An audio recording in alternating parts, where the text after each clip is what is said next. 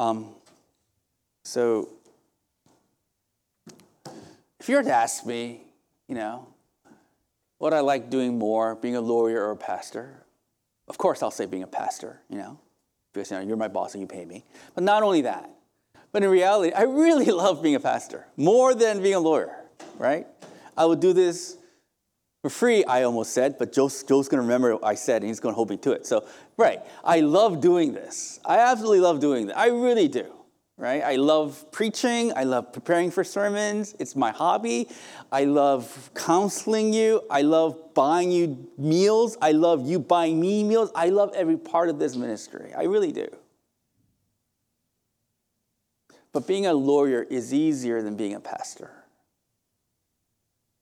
I work longer hours as a lawyer than a pastor.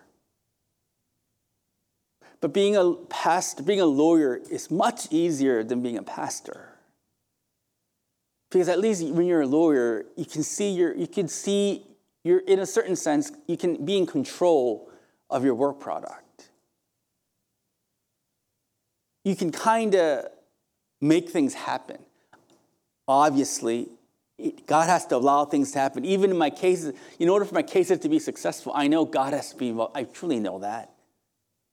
But at least there's an outcome. There's an immediate outcome to my work as a lawyer.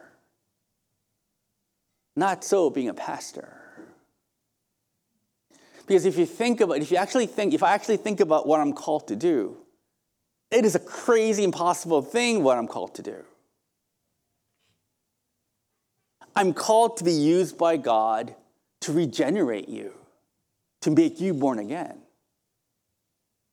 Crazy. Christianity, at its core fundamental belief, is a concept called regeneration. That's my favorite word. If I ever would get a tattoo, I would get regeneration off my sleeves right here. Not the name of my kids or my wife, regeneration. I love that word regeneration. The, the, the, definition of regeneration is basically to make new, to be, to be, to means to be reborn or born again. That's what it means.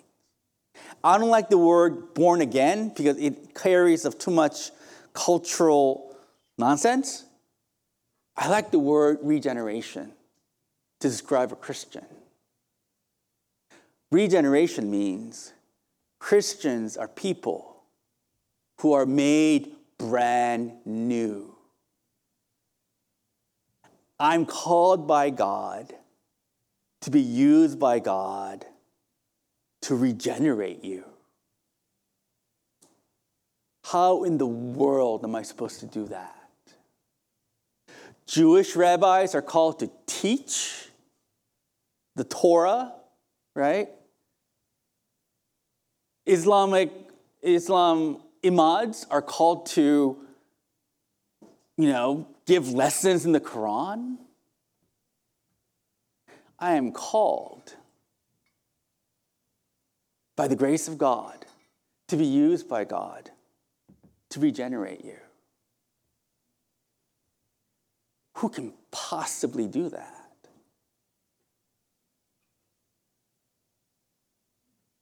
That's what Christianity is to be born again.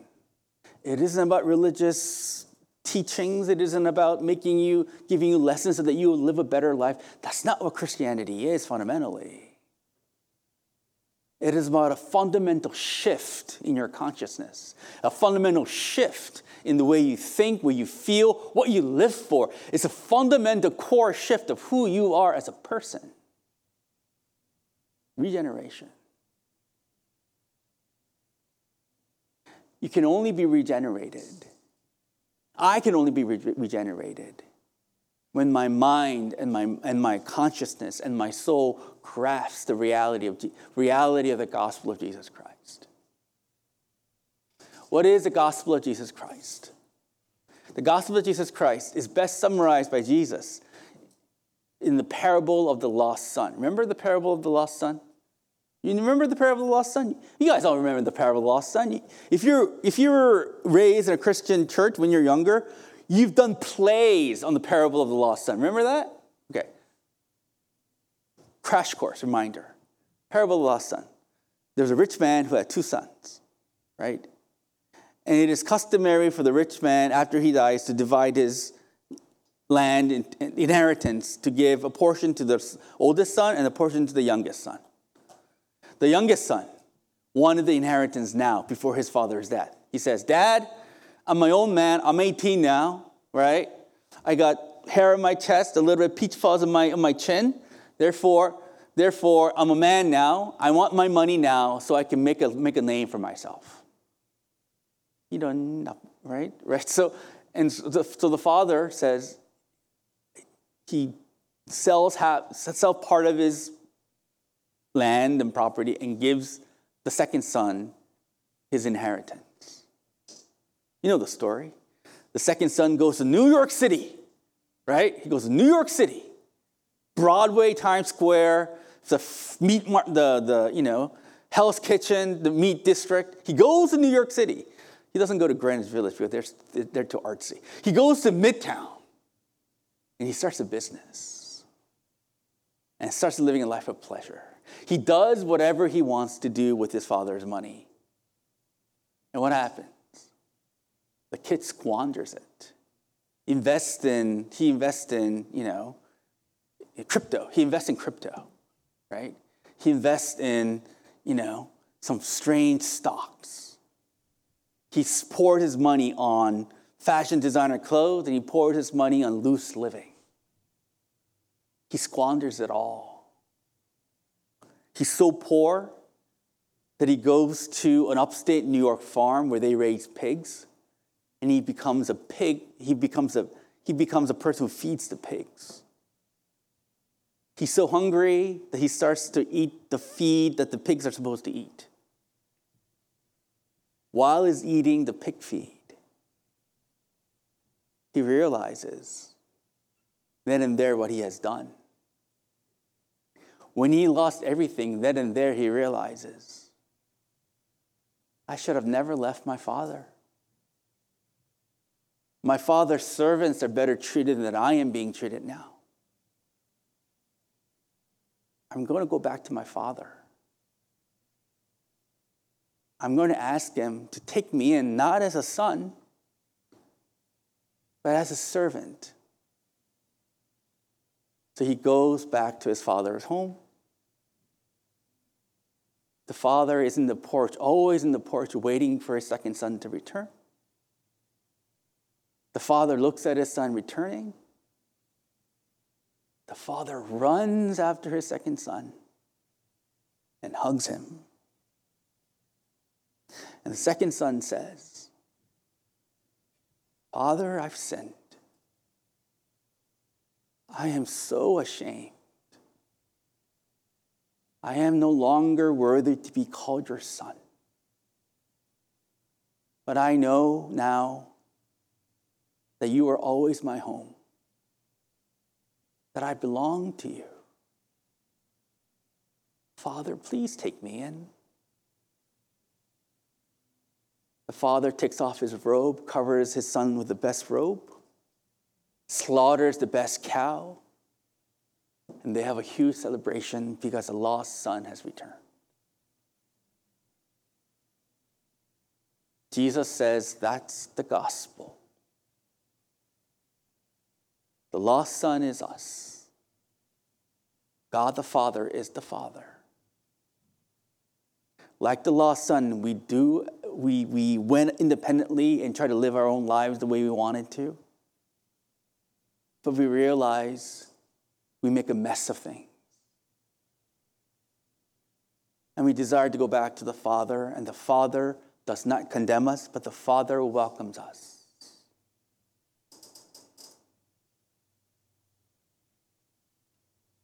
A person who understands that that is how God the Father loves us is a person who understands, who becomes in awe of who God is, and a person who can start truly loving other people. When you understand the forgiveness of God the Father, when you truly understand that God the Father is showing you mercy, it is then that your heart is transformed, where you will be in awe of God, and you can start truly loving someone else.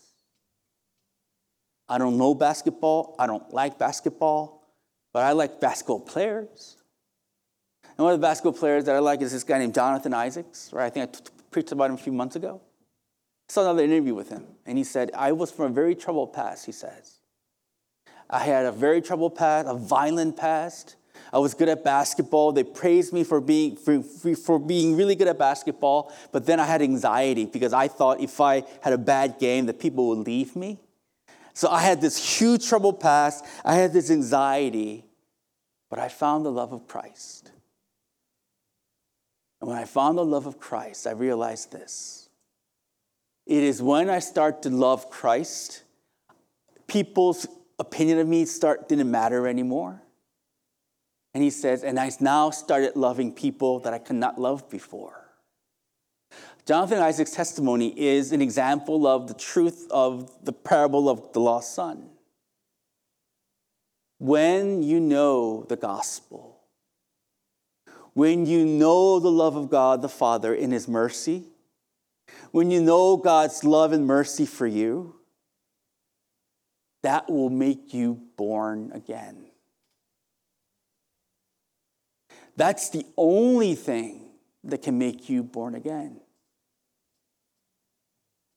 And the saddest tragedy of the church, church history is this. I'm reading a book on church history. It's, a, it's like 1,200 page book. It's a long book. And it covers the Western history of Western church through from AD 33 until modern times. And you can see church in its early phases focused on the regenerative power of the gospel. But the more you see, when the church becomes nationalized, when the church became a, nation, a dominant force in Western civilization, people start to make Christianity into these strange religious practices and not about the gospel. Similar to the Korean church. Korean church, I, I had dinner with you know, Sean and Sean's mother, and we talked about the good old days in 1970s Virginia. In the 1970s Virginia, there wasn't any Koreans here, right? There was like me and some like some other dudes, right? That was it. But then the Korean community exploded, especially churches exploded in Northern Virginia, in, you know, in places like here, places like Atlanta, it exploded. When the Korean population exploded, the church attendance exploded too. Why did the church attendance explode? It's not because people were being converted into Christianity. Church attendance in the early in the 1970s, 80s in America, church attendance, Korean churches attendance exploded because when people emigrated from Korea, they didn't have anyone. They didn't know anyone. And the only thing that there was here was churches. So unbelievers start coming to church for the sake of community, right? And so churches start to embrace them. And when they start to embrace them, they didn't talk about the gospel. They talked about like a strange thing because it's like it's a mixture of like prosperity gospel, mysticism, like, and then Pentecostalism, it's like a mixture of this strange doctrine. Korean churches in the 1980s and 90s in America, they didn't preach the gospel anymore. It's a huge mixture of this really strange teaching. Churches forgot that the essence of Christianity is regeneration. All of us who were raised in those churches, in the 80s and 90s inherited that kind of false idea of Christianity. Were you really taught when you were younger that Christianity was about regeneration? About God giving you a drastic conversion of consciousness and priorities and heart? No, we were taught we, we just have religious experiences. If we lived a good life, if we, if we went to short term missions, if we did certain things, that will make us Christians. How many of you were actually taught the fact that you really need to be regenerated in order to belong to God. Christianity is about regeneration. This is taking longer than I thought that it would. What we see in Genesis 42 is the regeneration, is a beginning of the regeneration of Joseph's brothers. Remember Joseph's brothers? They weren't nice people, man. They weren't. Right? And I think Genesis 34, when, his, when, one, of the, when the, one of their sisters was raped by one of the tribes, what these dudes did was they went out and they slaughtered all the men of that tribe. These were violent men. Even before what they did to Joseph, these guys were violent. Right? These guys weren't bookish nerds who are into Star Wars. No offense, Star Wars bookish nerd people. I'm one of you. Okay, I'm one of you. These guys were men of action. These guys were January 6th, you know, face painting, rifle carrying dudes. And when they didn't like something, they had no problem being violent against it. So when their little brother was annoying, when the little brother thought they were, he was all that, and when their father started to show favoritism towards the little brother, they just wanted it because they're violent men by nature. They wanted, they wanted to kill the little brother. And guess what? They did their best to do so, right? When Joseph was 17, he visited them on the field. Ten of his brothers said, Let's kill him. They go, Okay. And so they beat him up and they threw him in an empty well, hoping that he will suffocate and starve to death. But then out in the distance, they saw people like slave traders. So they decided rather than killing him, to sell him to slavery. So they picked up his broken, beaten body and sold him to slavery. That's who these people were godless, violent men. But Genesis 42 is, is beginning to show their conversion, their regeneration. How does God regenerate them? He regenerates them by testing them. Let's go see, let's go see how it works. So we're here, verse 1. There was famine. We've talked about in the last couple of weeks, right? There was famine in Egypt, right? God chose Joseph to deal with the severe famine that fell on the land of Egypt. But it wasn't just Egypt that suffered from the seven year famine. Canaan, which was where Jacob lived, the land of God, they also suffered from famine. There's nothing to eat, right? There's nothing to eat. Maybe you and I can empathize because they say right now there's a shortage of gas right now, especially short of diesel gas right now. Airplanes and ships are run by diesel gas. And they say, look, if diesel gas, they're really, they're in a critical low. If diesel gas starts to run out, guess what? Supply chain is going to be worse you can't get your food. Like, we're kind of in the middle of a famine right now. Jacob was experiencing severe famine. There's nothing to eat, yo. And his 10 big middle aged sons were doing nothing in the land of, in, in, when, when there was famine. So Joseph looked at his useless sons and said, What are you guys doing?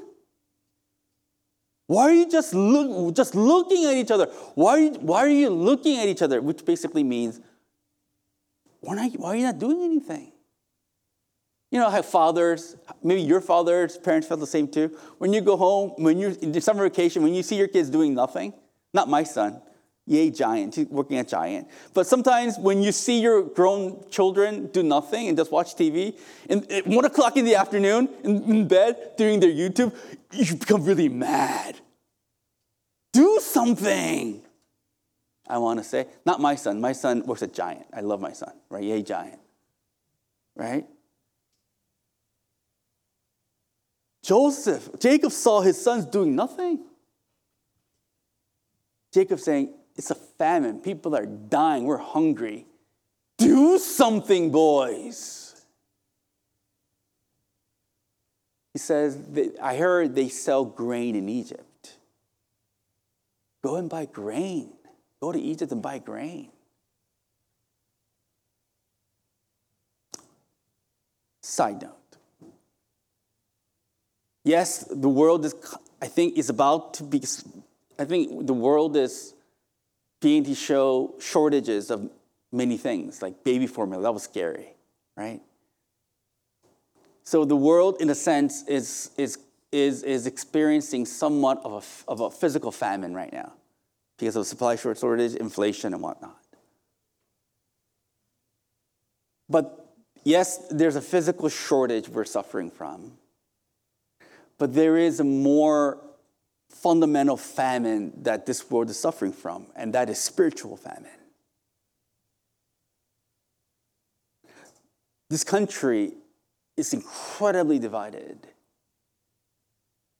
There is unforgiveness, there is nastiness, there's mass shootings. There is this toxic culture 40% of millennial Gen Zer says they're all queer. It's crazy. And all of it is because there's a spiritual famine. They don't know who they are.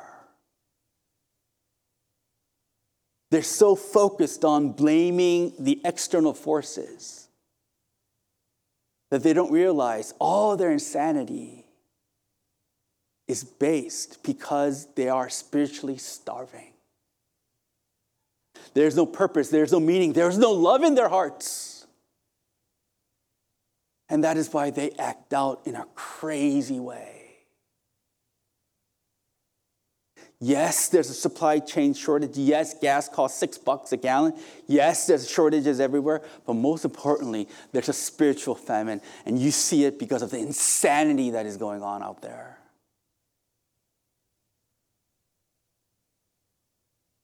And if you're honest with yourself, there's a spiritual famine in you. There is complaining, there is fighting amongst, amongst married, married folks.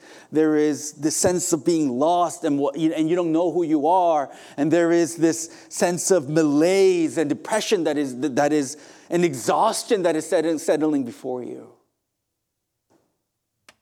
It is because you're spiritually impoverished. Look, Friday, work beat the living daylights out of me. I mean, I'm really, I'm really busy, but this week was crazy busy. Like, I was slapped by clients, figuratively, not literally. I was slapped figuratively by clients left and right. My caseworkers were going on vacation for some strange reason. Everyone's going on vacation last week. And I was just crazy busy. I was so tired. I had to drive to FedEx, the airport one, not my local one, and I was so tired. But because I'm a good pastor, I had to go to a small group. So, by the way, if your excuse is you're not going to small group because you're tired, living example, there's no excuse, by the way, right? And so I was late. Of course, I was late because I was driving FedEx. And I joined the online small group. And I prayed with them for like 40 minutes. The stress that I felt all week, I feel it getting lifted. If I'm lying, I'm dying. If I'm lying, may the wasp sting me. Right? There is a spiritual rest and nourishment that you feel 40 minutes. And to the point where I told the small group, I don't know how people deliberately, constantly starve themselves spiritually. I don't know how people live in a constant state of spiritual malnourishment.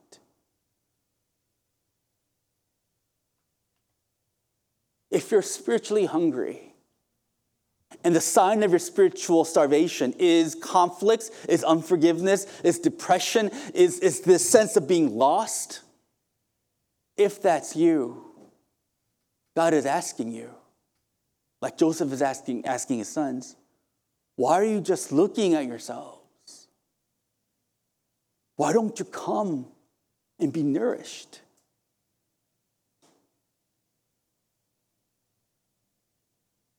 Guys, God is not far away from his people. He's, I promise you, he's not. He's a scripture away. He's a prayer away. He's a Sunday worship away. He's a small group away. He's a, he, he, he's a fellow Christian away from, from nourishment. Why in the world would you start, start purposely starve yourself? Back to the story. So these dudes. So, so Jacob had 12 sons. He thought one was dead. He thought Joseph was dead. So he had 11 left. So 10 of his sons goes to Egypt, go to Egypt to buy food. The last one, Benjamin, little Benny, little Benaiah, he doesn't send with his brothers. Why? Because he loves little Benny. Why does he love little Benny? Because little Benny was the second child that was born from Rachel, the love of his life. Remember Rachel? Jacob had two wives, Leah and Rachel. Leah was one with not so pretty with a lazy eye. Rachel was the beautiful woman who was the love of Jacob's life. Interesting that only pretty women are the love of people's lives. Men are such pigs. Neither, neither here nor there, right? So Rachel was the love of Jacob's life. And Rachel had two sons. One is Joseph and one is Benjamin. The reason he loved Joseph so much because he was the firstborn child from Rachel. But Rachel is dead. I'm sorry, Rachel is dead, and he thought Benjamin is dead. I'm sorry, Jake, Joseph was dead. All he has left to remember Rachel by was little Benny. He's not sending Benny to Egypt, right? He's holding him. That's what verse 3 says. But you will see in the course of chapter 42 and 43 that God is going to test Jacob by putting Benjamin's life in jeopardy. Jacob wanted to hold Ben so tightly. But God placed Jacob in a situation where he had to give up the thing that he loved the most. I'm going to give you a hard truth right now. Not an offensive truth, but a hard truth. I know a lot of you think, define the love of God as God giving you what you want. But oftentimes it's the opposite, it's true. If God loves you, he will test you by taking away the one thing that you know that you can't live without.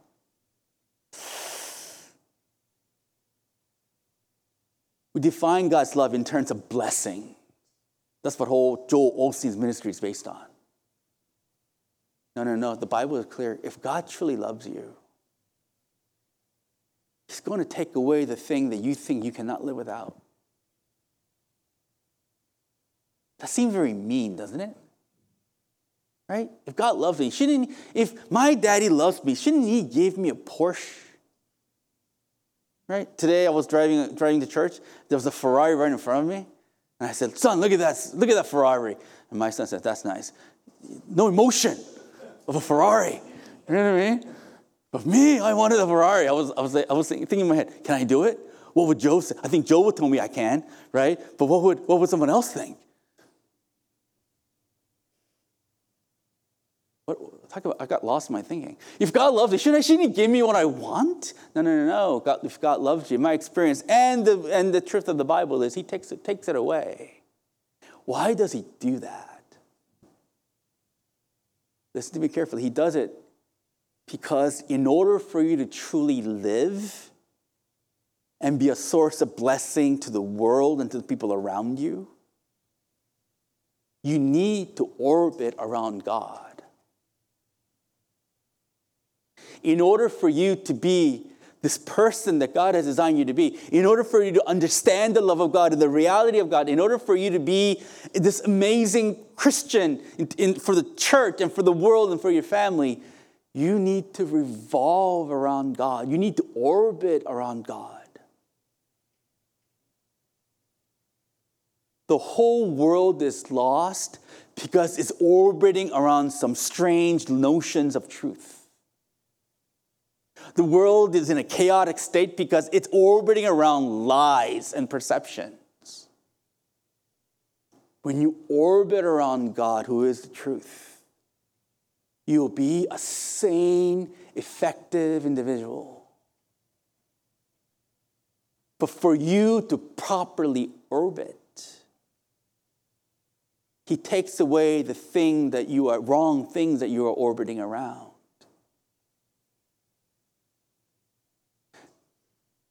The most painful periods of my life is when God took things away from me. Things that I used to define me. But I'm telling you, when He did, I start orbiting properly. And I start to see, understand more. And I got to love more. If He truly loves you, He will take away the thing that you are mistakenly orbiting around and put Him into that place. That's pretty deep, yo yo. So that's exactly what He's doing to Jacob. So his brothers go. So his sons go to Egypt to buy grain. What a coincidence who is the person who's distributing grain to be sold? Who do they have to buy grain from to live? What is little old Joseph? The guy that they killed, wanted to kill and sold for slavery. He's the big man in Egypt who is distributing grains to be sold. It's ironic that they need to buy grain to live from a guy they tried to kill. Isn't that ironic? The same guy that they beaten to a pulp and threw him in an empty well and sold to slavery is now a guy who's ended up having to, who's going to save, his, save their lives. And when they go before Joseph, because he's such a man of high rank, what do they do? They fell, they bow down and fall before him. Isn't that ironic? The, th- the one that they mistreated is now the one that they're bowing to. Little spiritual insights. That is the reality of what's, that is the day of the reality to come. Right now, the world mocks Jesus Christ. The world thinks he's useless. The world thinks he's a joke. The world thinks he's a superstitious fairy tale. The world will hate, the world hates him. The world mocks him. The world ignores him. But Romans chapter 14, verse 10, Paul says, As surely as I live, says the Lord, every knee will bow before me, every tongue will acknowledge God. There will be a time where all those people who ignored him, who made fun of him, who was against him, everyone will kneel before Jesus Christ. Just like the brothers kneeled before Joseph. If you are ignoring Christ right now in your life, be very careful. Because the person that you're ignoring you will one day appear before. And you will see how real he is.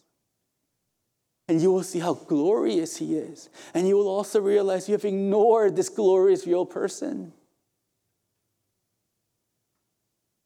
Be careful when you're, if you're ignoring him. So the brothers fall before Joseph. Joseph immediately recognizes his brothers. But the brothers didn't recognize Joseph. Why? Number one, it's been 22 years since they last saw the guy. Joseph was 17 when they saw him. People change appearances. I think Caleb looks the same because I'm his father, right? But I don't know whether people will recognize you. People who known you 22 years ago will recognize you. For some of you, 22 years ago, you were little babies, right? For some of you, 22 years ago, you are still middle age. that's, that's a joke. That's a little old people's joke. You know, so you know who you are. You know what I mean? Someone, someone's offended, right? So I'm gonna look here, right? So it's like, look, I ran in. There was a. I had a dinner with my college friends like a few years back, and they couldn't recognize me. Kind of hurt because that means they never really noticed me when I was in college. Right? Anyway, that, that kind of hurt. Anyway, but, but, the, but the thing is, like, like people change and they don't. People don't recognize you after 22 years. And not only that, the brothers, right? They didn't for the they didn't think Joseph, their little brother, was going to be number two guy in Egypt. They had no idea. But Jacob recognized them. And Jake, I'm sorry, Joseph recognized them. And Joseph, what did Joseph do? What would you do? There are two reactions, right? Either you can say, Oh, it's hammer time, right? Oh, I was waiting 22 years. My name is Indigo Montoya. You killed my father. Prepare to die. Remember that, Sean Stark? You know what I mean? If you know that, you're, you're a middle aged guy. Oh, I've been waiting 22 years for this day. Um, oh, I can have your heads literally in a second. You can do that. Or you can be a nice guy and just hug the guy and say, Oh, I forgive you. I love you. I love you, man. You can hug it out. There's two options, right? You can either kill them or love them and forgive them. Joseph, Joseph, Joseph doesn't do either. In fact, he puts them into a test. Mm-hmm. He tests them. How does Joseph test them? He says, You ten, you guys are spies. You come into the land to observe the nakedness of the land. Nakedness of the land is spying to look at the vulnerability of the land so that you know other people, other countries can invade Egypt. Nakedness of the land is to show the vulnerability of the land so that, you know, Star Wars, Death Star, there was like that weak point. You remember, you remember in the Death Star, there's a weak point, right? And Rogue One, people came for that. No, I'm, I'm nerding out. Anyway, there's a, there's a vulnerability in Egypt. And they said, and Joseph, and there were a lot of spies coming to Egypt just to see the vulnerability of the land so that they can attack Egypt. Joseph was telling his brothers, You're spies. The brothers go, No, no, no, no. We're honest men. Man, if Joseph heard that, I would be mad, right? Before the guy they killed, they said, Oh, we're honest, we're good, we're good dudes, we're honest men. Joseph says, No, you're spies. He says, No, we're sons of this guy in Canaan. We're sons of this one guy. We had, we're, we're, we're, we're 12 brothers, he says. To prove their identity, he says, we're two, 12 brothers, right? 10 of us are here. One of our brothers is no more. When Joseph heard that, that would make me really mad too, right? Right? Because, you know, you try to kill me, right? So one of the brothers is no more, and the little brother is with our dad. We come here to buy food. That's all. Joseph said, No, you're spies. If you say who you say you are, this is what you're going to do. I'm going to send you one, nine of you will be in prison here. I'm going to send one of you back so that you can bring your little brother back to me to verify you are who you say you are in order to prove to me that you're not spies, bring the little brother that, that is at home to testify that you are who you really say you are. Joseph tests his brothers. Why did Joseph test his brothers? Joseph tests his brothers. I think so that he can see whether they've changed or not. Last time they, he saw them, they killed, wanted to kill him and sold him to slavery. Joseph wanted to see whether they've changed. That's the meaning behind the test. Guys, another heart lesson, right? Just like a roller coaster. We had a, we had a smooth beginning, a rough end. Now we're going for the rough parts, a hard truth. Listen to me carefully. For the remainder of your days here, God will constantly test you.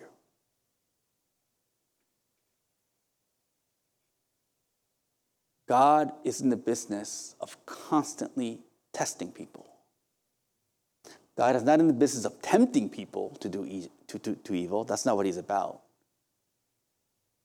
But he's in the business of testing people, especially those who, who claim to believe in him. He tests you and me so that you and I will see exactly who we are and exactly what we really believe in.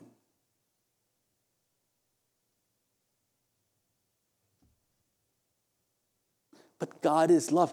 Yes, He's love. But God is grace. Yes, He is grace. But because He is loving and gracious to you and to everyone, He will test you so that you will see what you really are, what you really, who you really say, to, to, so that you will really know what, who you really are. Because He knows who you are. We're the only ones who don't know who we are, right? All of us are living in this state of self delusion, self denial, right? Self aggrandizement, self delusions. We have to see who we are so that we will go to Him. He uses everything to test you, to reveal to you who you really are. COVID was a great test that God used for a lot of churches to test the Christians what they, what they really believe in. Before COVID, we had a certain habitual practice that we've done. Come to church once a week, do the Sunday thing, and leave and stamp our, in, in our mind, stamp ourselves as a Christian. COVID is challenging this. He's taking away your habits. He's taking away, he's giving you a valid reason of why not coming to church. He's giving, he's giving you, the word is giving you a valid reason of why you shouldn't come to church anymore.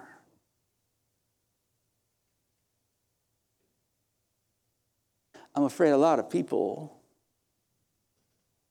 COVID has revealed what they really did believe was not really Him.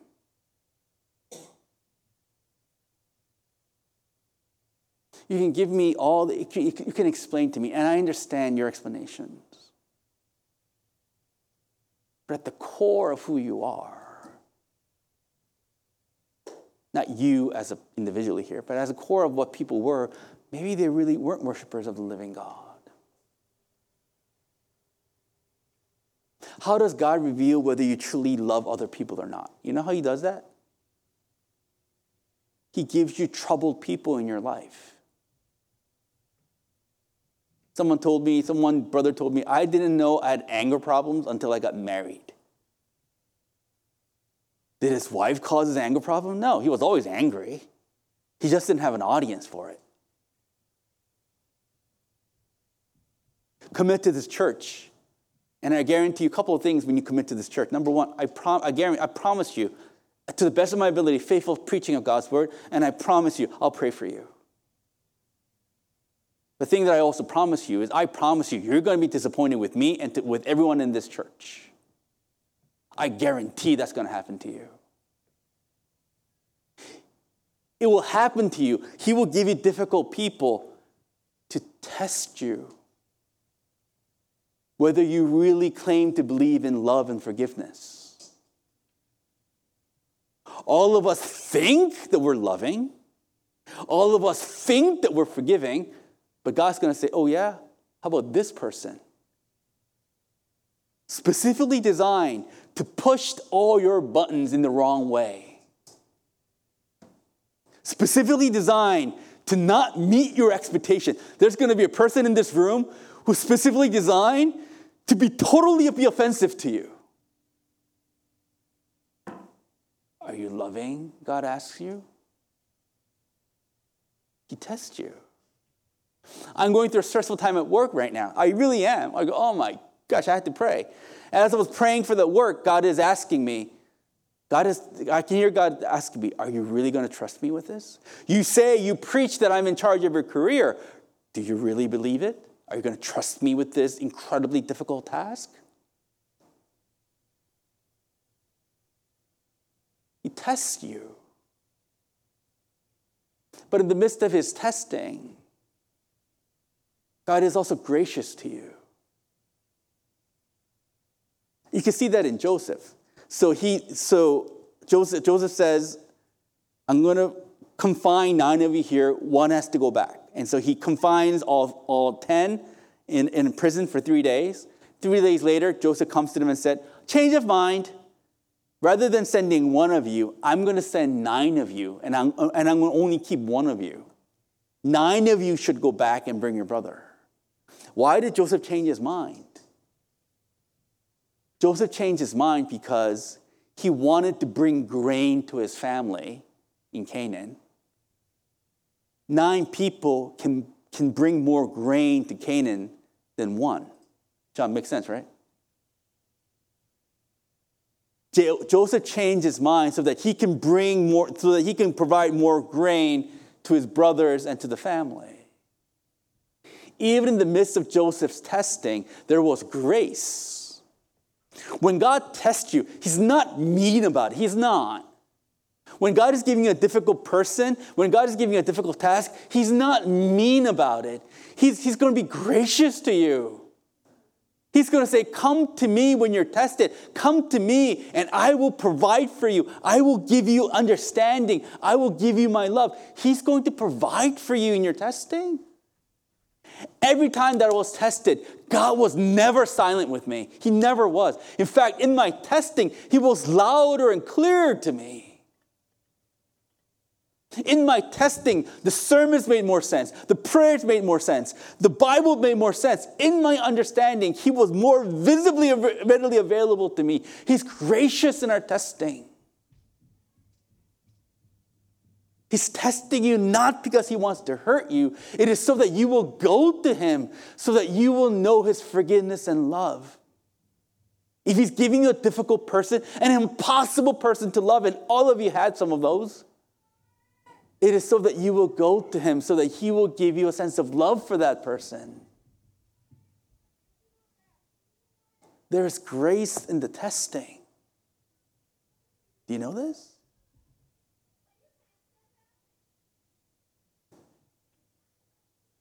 And we know that the testing worked in the brothers. How do we know? Verse 21 when Joseph was testing them, this is what the brothers starts, said to one another. They said, In truth, we are guilty concerning our brother, in that we saw the distress of his soul when he begged us, and we did not listen. This is what this is the distress that came upon us. He's saying, I am there saying, I'm going, we are going through this thing because of what we did to our little brother. Our little brother begged for his life when we were killing, when we were beating him up.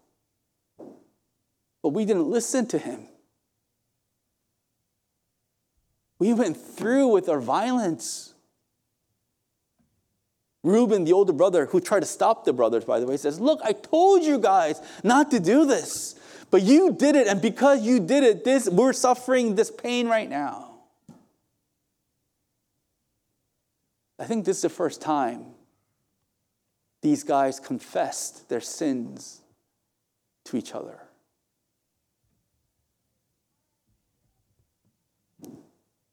it's an absolute miracle that these guys start to confess their sin. From, from our point of view, from our point of view, it makes sense for them to confess because they did a horrible thing.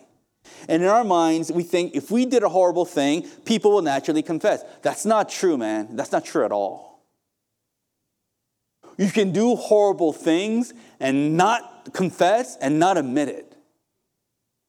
I've known people, Christians I know, who have done horrible things to their families and never confess.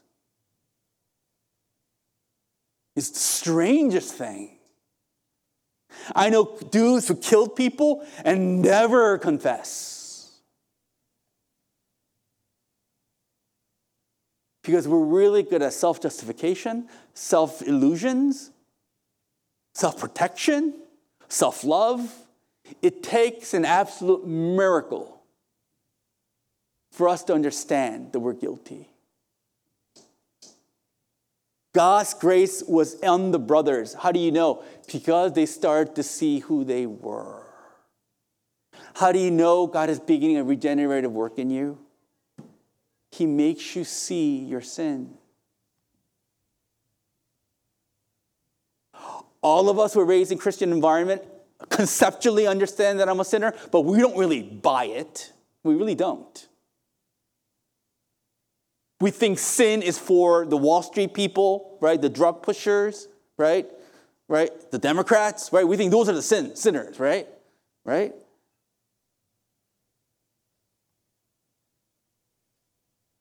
But it's not out there, you know. It's in you. It's really in you. It's really in me. And when God starts opening your eyes up to really see your sins and confess that you really are a sinner before Him, you will really begin to understand His forgiveness for you.